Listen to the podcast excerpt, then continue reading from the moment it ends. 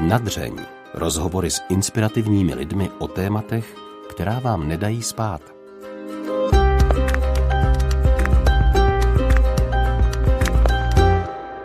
Je téměř nemožné, aby někdo, kdo žije v Česku, jeho jméno za poslední rok alespoň jednou neslyšel. Mikuláš Minář. I britský časopis The Times ho minulý týden označil za jednu z vycházejících hvězd ve světě. Tomuto 26-letému klukovi se totiž v posledních letech podařilo rozhýbat občanskou společnost u nás. Zajímalo mě, jak zvládá nenadálý tlak a velkou odpovědnost, která s pořádáním demonstrací přišla. Jak to ovlivnilo nebo změnilo jeho osobní život. A dost mě také zajímalo, jaký doopravdy tenhle Mikuláš je. Bavit se o politice nebylo určitě mým záměrem, i když bylo chvilku těžké o tom přesvědčit i mého hosta. Rozhovor začal příjemným povídáním nad kávou a pozdní večeří ve studiu, protože Mikuláš se prostě dřív najíst nestihl. Jak asi tušíte, má velmi vytížený program. Sešli jsme se proto chvilku před Vánoci po jedné z demonstrací v Brně. Začneme tentokrát trochu netradičně, uprostřed našeho povídání. Zaujalo mě totiž, že si Mikuláš přichystal poznámkový blok a tušku. Můžu se tě zeptat, co si budeš psát? Um, poznámky. A, to je zajímavý. No, tak uh, nevím, třeba přijdou nějaké složitější úvahy a nevím, budou muset dělat grafy a kdo ví co. prostě jsem rád, když si můžu uh, malovat nebo, nebo zaznamenávat poznámky. Mě totiž zajímá, já jsem viděla, že jsi psal právě poznámky v nějakých rozhovorech, myslím, že to bylo naposledy v Českém rozhlase, co jsi teďka byl. Hmm. Tak to jsou poznámky a úvahy, které si píšeš? Jo, jo, protože Často ten redaktor pokládá relativně složitou otázku, která má pět vět, ptá se na několik věcí dohromady, takže uh, si udělám základní myšlenkový schéma, abych nezapomněl, na co se vlastně ptal a uh, nezodpověděl jsem třeba jenom jednu část, ale mohl jsem jako vystavit tu odpověď prostě, abych odpověděl na celek. Mm-hmm. Nebo mi přijde důležitý jako zmínit víc aspektů, aby ta odpověď jako um, pokryla nějaký významový pole, který chci, aby ne, nebyla plocha. To zní hodně propracovaně. Jako, jakou, jakou další věc se během těch dvou let, co se vlastně věnuješ veřejnému aktivismu, veřejnému aktivismu naučil? Um, to nevím, jestli se může říkat v rádiu, ale to už, už, už natáčíme? Natáčíme. Ne? Jo. Uh, no prostě, jo, to se asi fakt nehodí. prostě ne, nenechat, tak to řekni. ne, neposrat se z toho. Příjemný poslech vám přeje Alžběta Havlová.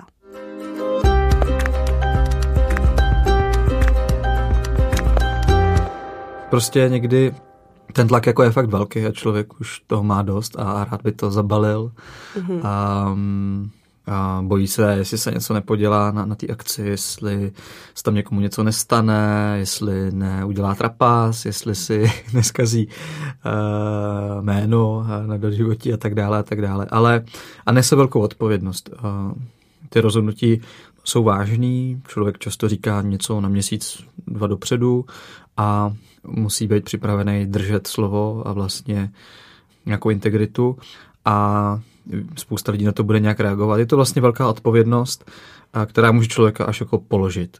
Mm-hmm. A mě v těchto těch situacích vlastně nejvíc pomáhá, když většinou, když už jsem jakoby úzkých a mám vlastně pocit, že už fakt nevím, tak uh, to odevzdat prostě Bohu. Řeknu, um, no tak já už nevím, pane bože, tak, uh, tak ti to dávám do ruky a, a postarej se ty, ono to nějak dopadne. A většinou právě, když člověk dospěje k tomuhle tomu postoji, tak to je ten nejlepší možný postoj, co může mít, protože přestane být zaťatej, přestane vlastně spolíhat jenom na sebe a uvolní se a nechá se tak trošku nést nějakou vyšší silou, než, než která je ta naše omezená a potom paradoxně se ty věci začnou nějak často dít úplně sami, přirozeně a člověk to může, může zvládnout a přežít, eh, aniž by se z toho uh, mu roztřásly kolena. A kdy jsi začala pocitovat tady tuhle velkou odpovědnost? Um, začal jsem ji pocitovat vlastně uh, v březnu 2018, protože nějakých vlastně prvních 100 dní té naší činnosti, kterou, kteří, které někteří lidé říkají aktivismus, prostě bych řekl aktivní občanský postoj, tak vlastně bych řekl, těch prvních 100 dní to v podstatě byla ještě pořád tak trošku hra. A měli jsme dobrý nápad, jak kontrolovat premiéra, chtít po něm vyplnil svoje vlastní sliby občanům. A přišlo nám to zajímavé šířit, šířit to co nejdál ve veřejnosti, co on nám jednak slíbil a tím pádem, co my po něm můžeme žádat, ale nikdo nedoufal, že to může mít nějaký a bych tak řekl, celospolečenský dopad. Nikdo si nedovede představit, že to vyústí v nějaké petice, demonstrace, nebo, no dokonce, nebo dokonce v dlouhodobou činnost. Takže těch prvních 100 dní, jenom jsem chtěl říct, to byla vlastně víceméně ještě tak jakoby hra. Ale po těch 100 dnech my jsme zvážili tu svoji zkušenost s panem premiérem za těch prvních 100 dní a, zjistili jsme totiž během, během té doby, že on nemyslel úplně tu smlouvu s občany České republiky vážně, proti celé řadě vlastních slibů se prohřešoval sliboval, že nebude vládnout s komunisty a s Tomem Okamurou, ale e, reálně se o ně opíral ve sněmovně.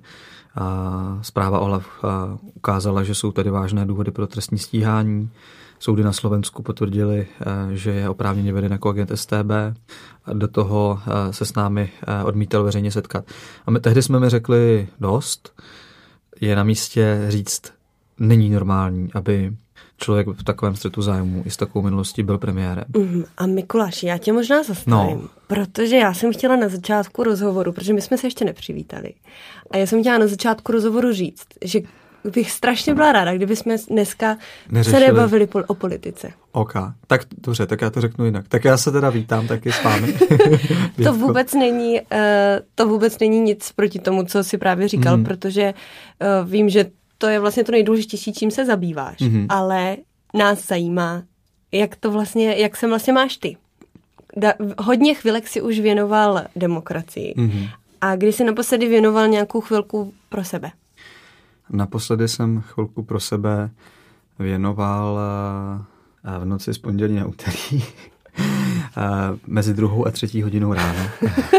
jsem si tak uh, trošku pomeditoval. Uh, a ne, vlastně ještě, ještě, ještě přímo včera, ještě z úterý, uh, to nebylo včera, tak předevčírem z úterý na středu, když už za náma byly všechny ty akce velký, tak se mi hrozně ulevilo právě, že jsme to zvládli, že se nestala žádná hrůza a najednou jsem vnímal, že celý ten náročný rok, který byl asi nejnáročnější v mém životě, tak jsme prostě zvládli se ctí a cítil jsem velkou vděčnost za to, že to prostě všecko vyšlo, protože to vnímám tak, že to jenom velmi částečně bylo na mě a na nás a v našich rukou.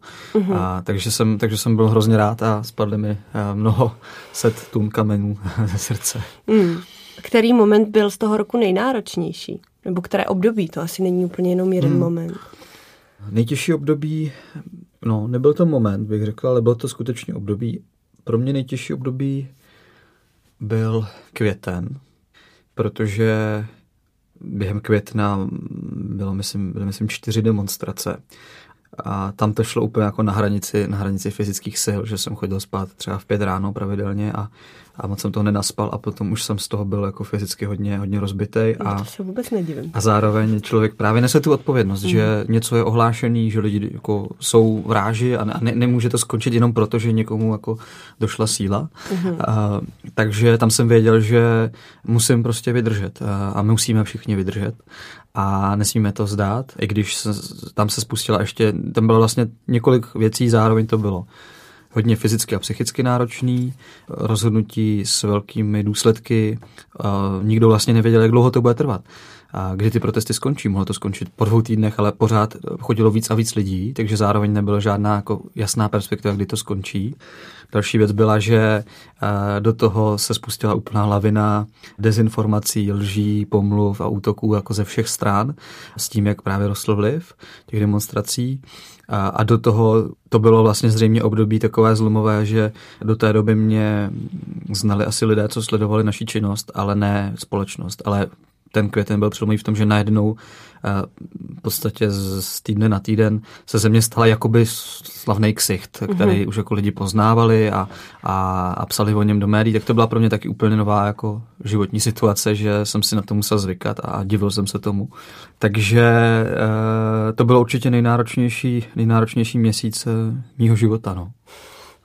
no a jak jsi s tím bojoval? Tady právě třeba hmm. s tou hmm. vyčerpaností, nebo uh, no tak asi začneme tou vyčerpaností třeba. Potom jako jsou, to je vlastně víc věcí, které si vyjmenoval, ale... Tak za prvý jako vyčerpanost to není, já bych byl na sebe přísný a řekl bych, že vyčerpanost není žádná výmluva. Kdo je vyčerpaný, tak uh, je to jeho problém. Neumí si nastavit hranice a zorganizovat věci a čas tak, aby nebyl vyčerpaný. Takže samozřejmě tu chvíli na mě, na mě toho jako leželo hodně a, a tím pádem musel jsem, jakoby, pokud jsem to chtěl dělat fakt dobře, tak, tak jsem se musel tolik, tolik otáčet tak dlouho, že, jsem, že ta vyčerpanost přišla, ale to je, to je jedna věc. A druhá věc je pak ta odpovědnost, která je vlastně něčem asi ještě těžší, že člověk má fakt...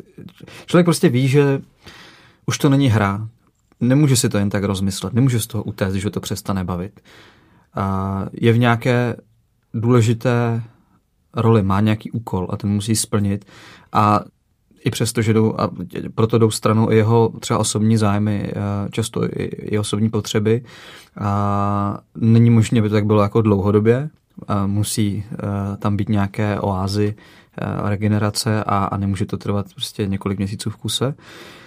Takže to je jedna věc. No já jsem se s tím vypořádával tak, že, že jsem měl několik způsobů, jak čerpat energii a jak vlastně za relativně krátkou dobu se skoncentrovat a, a vlastně vyrovnat s tou situací. Vždycky každý den znova to přichází teda. A pro mě ty způsoby, jak čerpám energii, tak je několik. Tu, já tu sílu, sílu beru z ticha a zároveň z hudby, z přírody, z modlitby a, a z víry osobní. To je vlastně několik, několik řekl bych, hlubinných zdrojů, kterými eh, v těch těžkých chvílích pomáhají, abych tak řekl, jakoby nestratit se v tom. Neutopit se v tom, ale mít nějaký nadhled, mít nějaký přesah, vidět vlastně trošičku za horizont, vědět, že ten úkol právě je sice složitý, ale je důležitý, má smysl a to mi dává pak tu sílu mm-hmm. jít dál. Mm-hmm. A když se takhle ohlídneš za tou vaší činností, tak máš pocit, že to bylo opravdu nějak jako vedený i Bohem? Vlastně, když jsi říkala, že jsi to odevzdával a podobně, tak jestli máš pocit, že to vlastně opravdu spatřuješ to jako smysluplné dílo, které máš za sebou? Ano, to, to bych jako podepsal ve dvou, ve dvou ohledech. První je takový ten přirozený a to je ten, že prostě to, co děláme, má obrovský pozitivní důsledky na skutečně mnoho lidí, na to, že jim to dává naději. A bere jim to strach, dává jim to takovou jakoby sílu zapojit se, nebát se, být součástí něčeho většího, projevit se, začít se zajímat, když už často měli třeba pocit, že ty věci jsou beznadějný a že nevím, takový jako bez, bezohledný využívání moci vítězí nad jakýmikoliv hodnotami, tak mám dojem, že se skutečně podařilo v mnoha lidech probudit naději. A vnímám, to vnímám jako a, rozhodně jako nějakou, abych použil křesťanský slovo, požehnanou cestu. A druhá věc je, že od úplného začátku, vždycky až zpětně jsem si to často uvědomil, celou tu věc, a tak to může mm, každý říct náhody, provázejí takový zvláštní jako znamení, mm-hmm. že, že, eh, který mě vlastně jako nikdy nepřestali jako bavit, že vůbec celá ta aktivita vznikla shodou zvláštních náhod a oslovení, jako vnitřních oslovení, který jsem měl, to nebylo žádný plán nebo... Můžeš říkat příklad? Jo, První z nich, jakoby, no, tam bylo několik náhod na začátku, jak jsme začali. Já jsem se o tu politiku sice zajímal, ale ne, ne že bych tím žil. A první náhoda byla, že a to byla ještě taková ta přirozená náhoda, jo? ale prostě přišla mi do schránky smlouva Andreje Babiše z občan České republiky, já jsem si to vzal, tak nejdřív jsem se nad tím pobavil, pak jsem to zmačkal, pak jsem to hodil do koše, pak jsem to zase vytáhl, pak jsem se nad tím naštval, pak jsem si to přilepil na zeď. To byl začátek.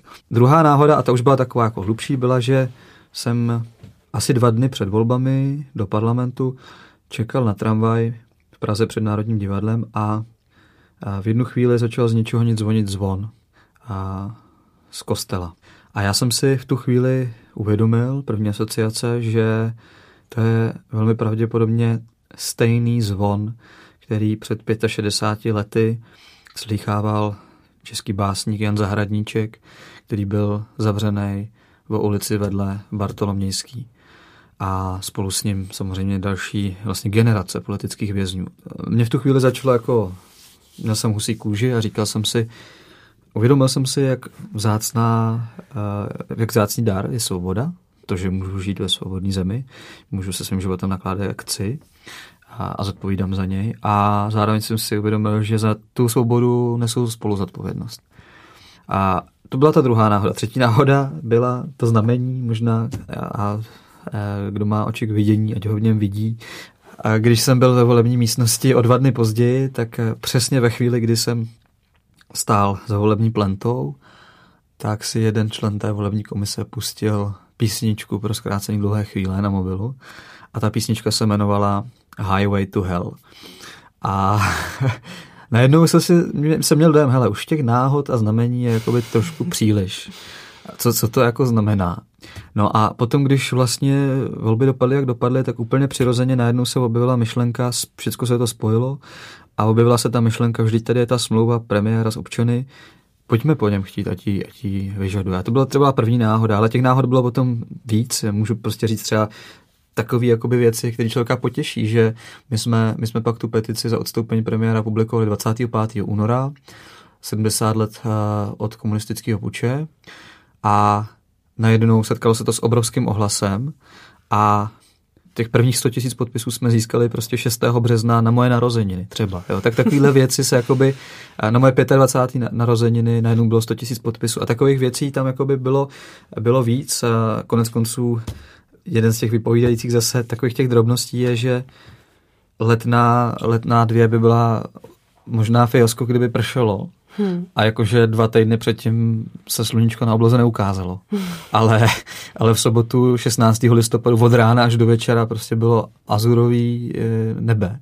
A pak zase bylo hnusně. Hmm. A skoro někdy podezírám, že za to můžou, jak říkám, naše modlitební divize, protože občas relativně často nám píšou, píšou lidi, modlíme se za vás, dokonce řádoví sestry nám píšou, že celý náš klášter, sice nemůžeme jako chodit na vaše akce, ale myslíme na vás a mám pocit, že když už tolik lidí jako jak v katolické, tak v evangelické církvi to bere takhle vážně, tak se to musí nějak jako projevit. Uh-huh. A kde, bere, kde, kde, no to je jako pravda, ale kde vidíš tu hranici mezi uh, tím jakoby církevním nebo um, nějakým duchovním světem a politikou.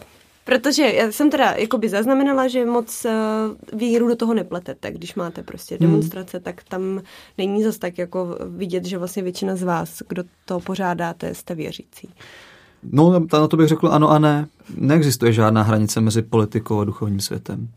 Neexistuje žádná hranice mezi duchovním světem a přirozeným světem. Prostě to je falešná hranice.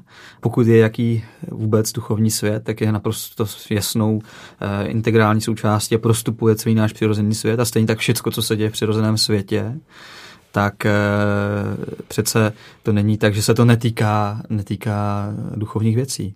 To jsou, e, to jsou spojené světy. A tím pádem si myslím, že je naprosto zdravé a přirozené, když naše víra se promítá do toho, jak žijeme, do toho, jakou kvalitu má náš život, jak zastáváme naše názory, jak jsme integrální sami se sebou a s tím, čemu věříme. Takže se prostě, já si myslím, že zdravá víra musí být vidět. Prostě musí být něco jinak.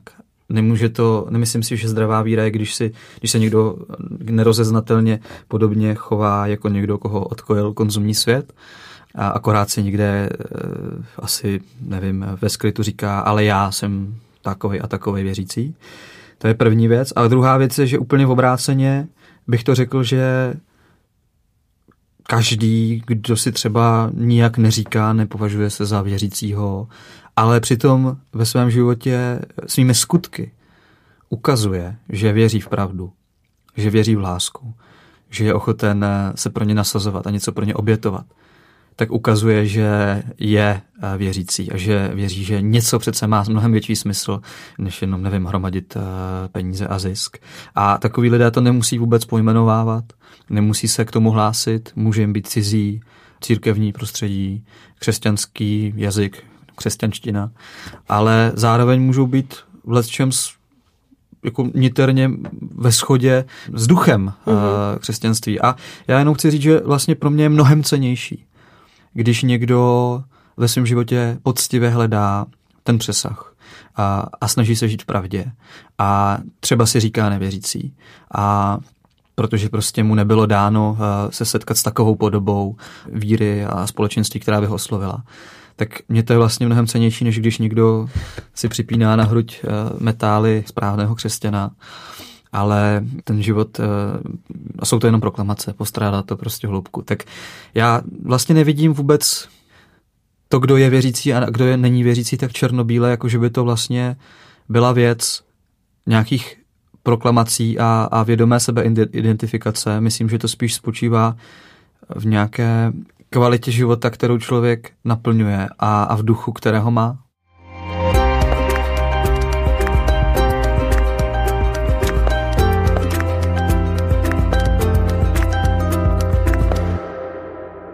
Myslím, že si docela jasně vyjádřil, že si rád za to, jak to, jak to všechno jde pro spolek Milion uh, chvílek pro demokracii. Jsi rád i za Mikuláše Mináře, že vlastně má to takové velké ohlasy, že jsi vlastně středem toho všeho. To je hodně těžká otázka.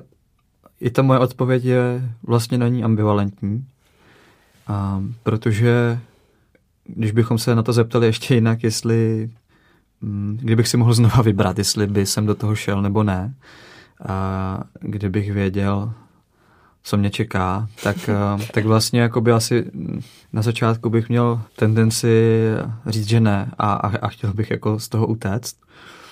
Ale zároveň to není celá pravda. Zároveň vlastně ta hlubší pravda je, že jako jsem za to vděčný a šel bych do toho znova. Já dám, ještě, já dám jiný, jiný příměr, který jsem si uvědomil už před uh, sedmi lety. Před sedmi lety jsem šel poprvé na pouť pěší. Šel jsem uh, z Vodňan do Košic a potřeboval jsem si prostě srovnat život.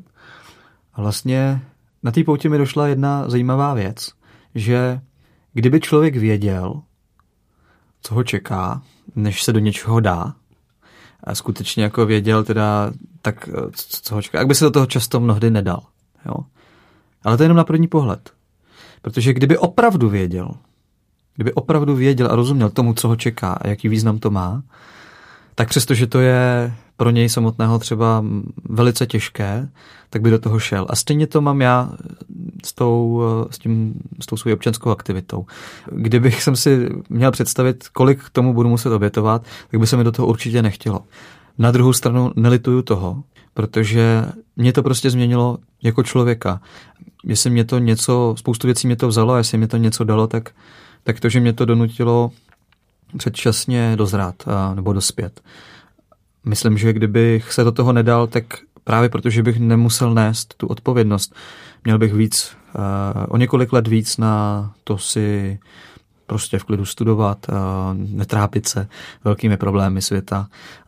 Možná bych cestoval, možná bych dělal, co mě baví.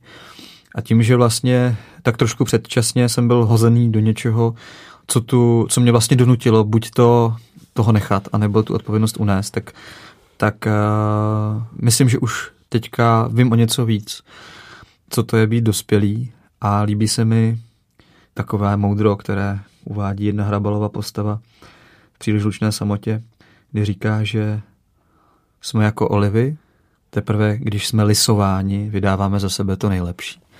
Tak to si myslím, že vlastně jsem si i já sám mohl, mohl zkusit a jakkoliv uh, ty vypjaté chvíle jsou, jsou těžké, tak zároveň člověk jakoby naplno cítí, že, že žije a že vlastně, že to stojí za to, že, že když v životě prostě má o něco jít. Mm-hmm. Ty jsi poměrně dospělé rozhodnutí učinil ještě předtím, než jsi začal s celým veřejným aktivismem. A to, že jsi vlastně vzal svoji uh, současnou ženu, uh, vlastně si udělal velký slib manželský Chci se tě zeptat právě na tvoji ženu, eh, která vlastně moc není vidět a zároveň si tě brala jako eh, studenta češtiny a teologie a teď s tebe má eh, předsedu Milion chvílek pro demokracii a poměrně známou tvář. Tak jak celé tady tohle ovlivnilo vaše manželství? Protože jo. to se stalo asi dva měsíce po svatbě, ne? Kdy no, dokonce jsi začal... měsíc jenom. No. Měsíc, no to se tě moc neužila. to je pravda, no. To je pravda a to bylo určitě jako hodně těžký v období. Není jak jako, že by mezi náma byly nějaký, že bychom se rozváděli, to ne, ale prostě bylo to náročné pro nás oba, protože jsme ani jeden nevěděli, co se to vlastně děje, jak dlouho to bude trvat, kdy to skončí, co z toho bude. A, takže nezastírám, že nezastírám, že samozřejmě to je tím, že člověk právě musí často obětovat mnoho vlastních jako zájmů, volného času a tak dále, tak je to prostě náročná zkouška i, i pro ten partnerský život. To určitě. Na druhou stranu prostě já mám úžasnou manželku a základ je se dobře oženit. A, a ona mě prostě podporuje tím, že to taky nebylo jako ze dne na den, ale vlastně nějak to postupovalo a do té veřejné role jsem se dostával postupně, tak byl čas to vnitřně přijmout a, a nějak se s tím vyrovnat, jak pro mě, tak pro ní. A to je asi tak všechno, co bych tomu chtěl říct, protože já jsem za ní hrozně vděčný a máme krásný vztah a zároveň bych chtěl jakoby chránit eh, svoje soukromí a my, myslím, že je dobře, že prostě uh, nepotřebuji jako nějak rozebírat na veřejnosti svoje manželství. Ale jenom prostě chci říct, že kdyby ona mě nepodporovala a nestála za mnou, tak bych v žádném případě nedokázal uh, stát v tom, v čem stojím. Hmm. Tam bylo vlastně jedno období, kdy jste se scházeli i u vás doma, že? Takže bylo asi poměrně náročné udržet nějaký, tu hranici, ne? Mezi tím osobním a nějakým pracovním, dejme tomu prostředím. No, to jo, to jo, ono to, to, to trvalo hodně dlouho. kdy jsme se, kdy u nás doma byla základna a štáb.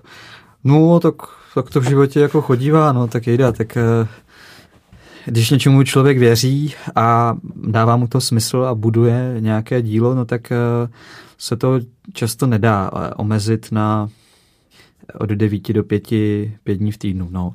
Samozřejmě špatně je, když to pak pohltí jako všechno. To jsou, to jsou nezdravě nastavené hranice a, a workoholismus, který mě třeba asi někdy hrozí, mm-hmm. ale je to, je to, myslím, znak nezralosti zase člověka, když se tím nechá úplně pohltit. A tak já se snažím se učit a snažím se se zlepšovat a ty hranice si nastavovat. Mm-hmm.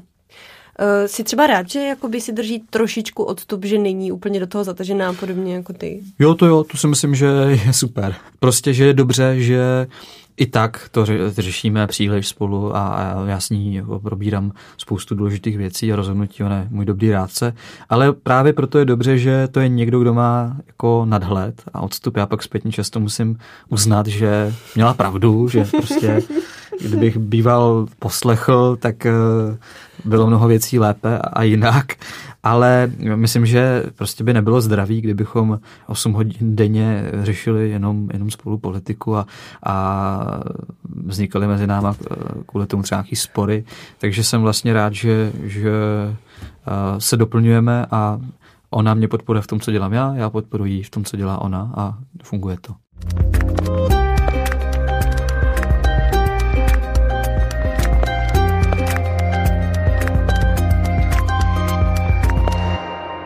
Jak se změnil ty za ty roky? Jako tvoje osobnost? Já jsem, eh, já se teda přiznám, já to vím od Hanky, že ona tě popisovala jako introverta. Hmm. Tak eh, na mě tak nepůsobíš. Tak je to třeba něco, co ses naučil už eh, třeba s tím nějak pracovat? Jako já to nedokážu úplně posoudit, jak jsem se změnil za, za dva roky. Možná by to někteří lidé posoudit dokázali, co mi byli na blízku já si myslím, že jsem se zásadně jakoby moc nezměnil. Nabral jsem hodně zkušeností, ale mám pocit, že jsem do toho celého šel už s usazenou osobností, což, což je důvod, proč mě to jako nerozházelo. Ale dál jsem introvert a pozná se to úplně jednoduše. Prostě mě je nejlíp, když jsem sám. Mm-hmm. A nejvíc energie načerpám, když můžu jako skutečně vypadnout někam do přírody nebo na samotu a být úplně sám a jenom, jenom si třeba číst, tak uh, to mi dodává sílu. A společenský kontakt mě vyčerpává. Na druhou to, stranu... To mě taky, já to jsem. Na druhou stranu, jakoby, myslím, že v tomhle mám štěstí, že jsem jako šťastná povaha v tom, že já jsem introvert, který zároveň mu nedělá jakoby problémy třeba veřejně vystupovat. Asi jsem se to naučil tím, že jsem dělal skautského vedoucího, že jsem dělal lektora primární prevence a tak dále. Vlastně nemám s tím nějaký zásadní problém, že bych musel překonávat jako nějaký velký bloky, což je, což je prostě velká výhoda, ale zároveň eh, mi to jako není vlastní. To znamená, nikdy jsem se třeba nenaučil, že by mi dělalo jako dobře chodit do médií. To mě jako to pořád vidím jako takový trošku nutný, eh, nutný zlo, no zlo ne, ale prostě to, co sebou, taková daň, která se musí platit za, za to, že ty aktivity jsou vidět. Ale není mi to jako přirozený, že bych, že bych dělal nějaký videa hodně často a potřeboval jako všem říkat, co si myslím. Mm-hmm. Ale zase, když je to potřeba, tak, eh, tak to zvládnu. To je zajímavé, že jakoby často tak z toho vyznívá, že jakoby, když je to potřeba pro tu demokracii, myslíš? Nebo prostě pro ten, pro ten vyšší smysl? No, to jako vlastně, no, víš co, na co se ptám. No, když je to potřeba, zase tady nerozlišuju prostě pro demokracii a vyšší smysl. Prostě já věřím, že má smysl se zasazovat o nějakou kvalitu lidských vztahů a uspořádání společnosti, která by měla být založená prostě na, na pravdě, mezilidské úctě, a laskavosti, nejenom vypjaté soutěži o moc a o zdroje.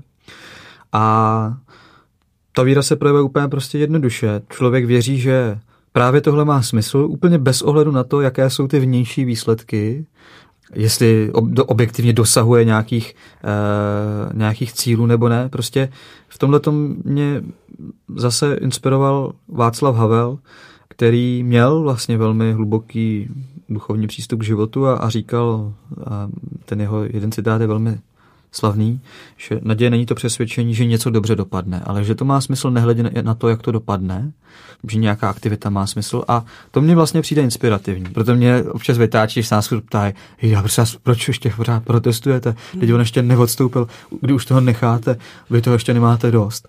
Já se vždycky na ty, na ty rejoty dělám jako, prosím vás, jako to jako, že máme demonstrovat jenom jako kdyby on eh, odstoupil a když nám řekne, že ne, tak to jako nemá smysl. Vždyť my přece prostě zastáváme nějaké, nějaký občanský postoj, něco, čemu věříme, artikulujeme nějakou pravdu a to je, to je důležité úplně nehledě na to, kolik lidí se kde schází na jakém náměstí. Jestli přijedou tři lidi se za tu pravdu postavit, tak je to super. A jestli jich přijde 300 tisíc, tak taky. Ale o to jde aby to hmm. dali najevo a ne o to, jestli si pragmaticky spočítají, že když nás bude o 50 tisíc víc, tak to cenu má, a když nás bude o 50 tisíc méně, tak to cenu nemá. Oni jako jsou ty propočty nějaký, že oficiální, že když začne protestovat nějaká desetina národa, takže už to jako musí vzít vláda na vědomí nebo něco takového. Že? No, jaký to bylo, když jsi poprvé vlastně mluvil před tolika tisíci lidmi?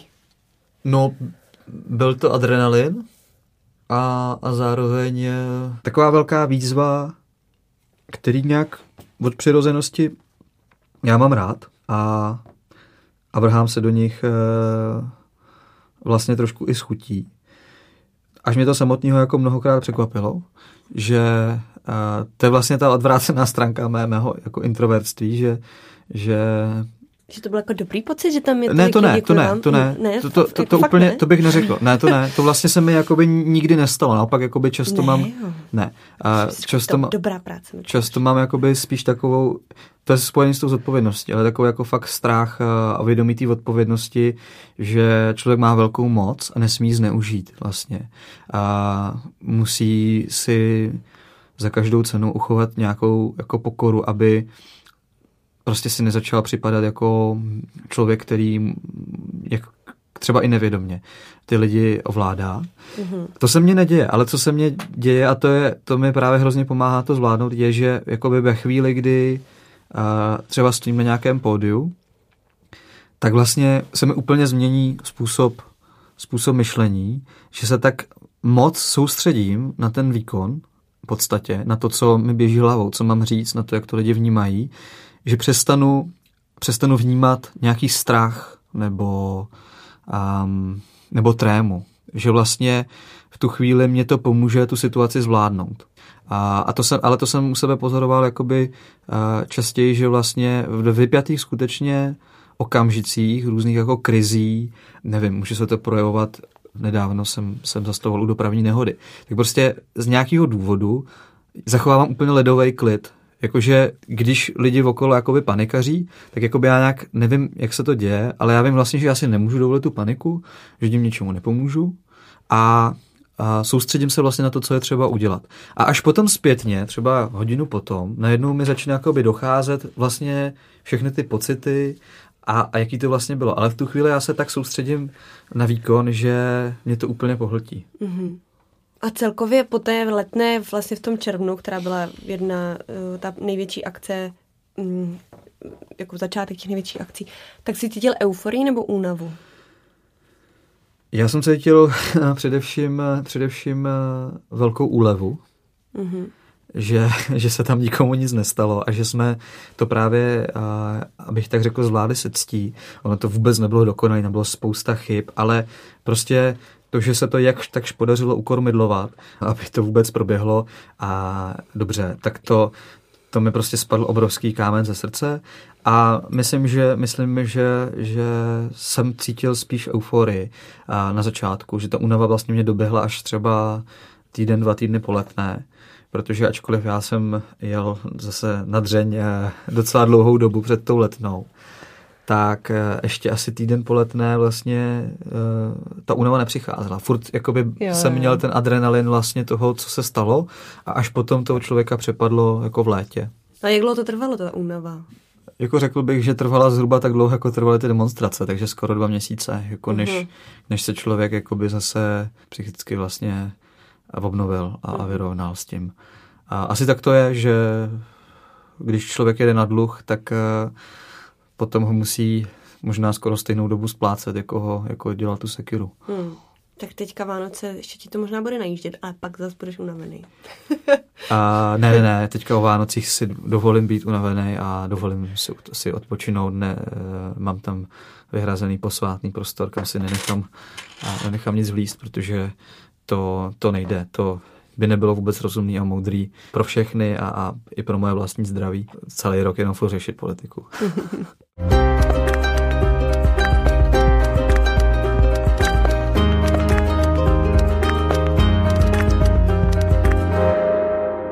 v jednom rozhovoru si řekl, že lidi hledají hrdiny.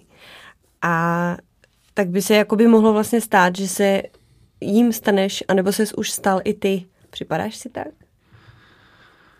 Hmm, tak to je dobrá otázka. Lidi určitě hledají hrdiny, hledají, hledají lídry a pozitivním slova smyslu hledají přirozené autority.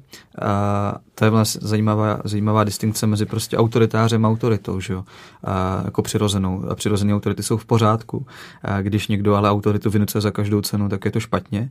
A podobně to může být eh, s těmi hrdiny. Myslím si, že eh, asi každý z nás, včetně mě, potřebuje minimálně v nějakém životním období nějaké vzory, nějaké kompasy, nějaké příklady toho, jak může vypadat lidství, do kterého bych chtěl dorůst, abych tak řekl, prostě kým bych chtěl být, jako kdo bych chtěl být. A to je naprosto v pořádku.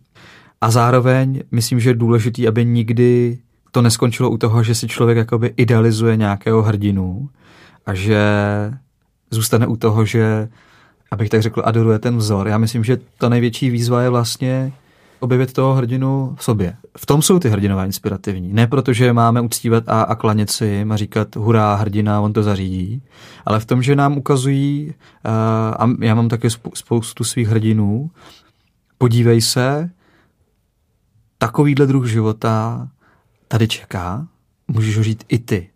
A to není něco, co je, co je vzdáleného. Proto mě tak hrozně zase štve, když dám příklad s tím Havlem, jak tolik lidí ho vlastně až jako ne, třeba, třeba z, z, toho, z těch našich kruhů jako až nezdravě ctívá, zároveň často toho o něm moc nevědí, ale co mě vadí ještě více je takový ten postoj, že čekáme na dalšího Havla, až se objeví, že furt vyhlížíme toho spasitele, kdy někdo další přijde, ta velká postava. Ale já si myslím, že vlastně to, o co skutečně jde, jako je vlastně probudit to samé v sobě, najít to v sobě. A, protože tím je člověk věrný tomu vzoru, že, že ho napodobí a on, ten vzor mu pomůže třeba najít k tomu odvahu, ale nakonec jde o to, jestli, jestli ne, aby člověk eh, se někomu klaněl nebo uh, na někoho spoléhal a, a přenášel na ně tu zodpovědnost. Ta zodpovědnost je prostě na nás. Takže pokud já sám s těmi mnoha chybami, které mám, jsem někoho inspiroval, jsem za to rád, Zároveň mě to vždycky uvádí do rozpaku, když, eh, když vidím, jak, že i mě si lidi idealizují a že zase přenáší tu odpovědnost na, na nás a říkají, vy to za nás musíte vyřešit a vy jste ta naše naděje. No určitě my se budeme snažit dělat, jako co bude v našich silách, ale prostě o nás to není o jednom spolku ani o jednom člověku. To je o nějakém životním postoji, který je dostupný každému. A nám jde o to, nám jde skutečně o to inspirovat lidi, aby zaujali stejný postoj. Mm-hmm. A tak když se zeptám úplně naprosto pragmaticky, tak jak to vidíš do budoucnosti, Mikuláši? Co budeš teda dělat? No do budoucnosti to vidím, to vidím bledě, no. Vypadá to, že vesmír už je v posledním tažení. planeta taky. A planeta taky. Vireta to říká. A... No ne, ale tak to je, tak to je, to, to já mám tendence to vidět ještě v širších a větších souvislostech, než jenom jeden lidský život, ale jak to vidím do budoucna? No, to já nevím. Já to vnímám tak, že mám právě nějaký úkol, byl jsem postaven do nějaké role, tak se chci zhostit se ctí a chci ji dotáhnout do uh, smysluplného konce. Já nevím, kdy to bude a, kdy, a kde to bude, ale nechci utéct od toho úkolu, nebo někdy chci, ale, ale zároveň jako uh, v, hloubi, v hloubi duše vím, že nechci, chci vydržet. A hra je otevřená. Uh, jako to, co bude, nevím. Vím to, že uh, rozhodně nechci uh, tady demonstrovat uh, do 60. a chci teďka udělat to, co je v mých silách, uh, to málo, co je v mých silách, protože to prostě nezávisí zase, znovu říkám na mě, to závisí na celé společnosti, na tom, jak se lidi postaví k tomu, co je okolo nás. Uh, to není věc uh, jedinců, to je prostě věc uh, úrovně té společnosti. No a počítám s tím, že, že to je jedna z životních etap a pak přijde jiná životní etapa. Ale v tuhle chvíli uh, jsem otevřen tomu, co to bude znamenat. A nemám nalajnovaný plán na dalších pět let. Mikuláši, za celou dobu jsi neudělal ani jednu poznámku do svého papíru s hrozný, no. inspirativními. No. Trošku si to beru osobně. tak snad, eh, snad byl inspirativní rozhovor aspoň pro některých z našich posluchačů. Moc ti děkuji za to, že jsi přišel do našeho pořadu na dřeň. Rádo se stalo, já děkuji za pozvání.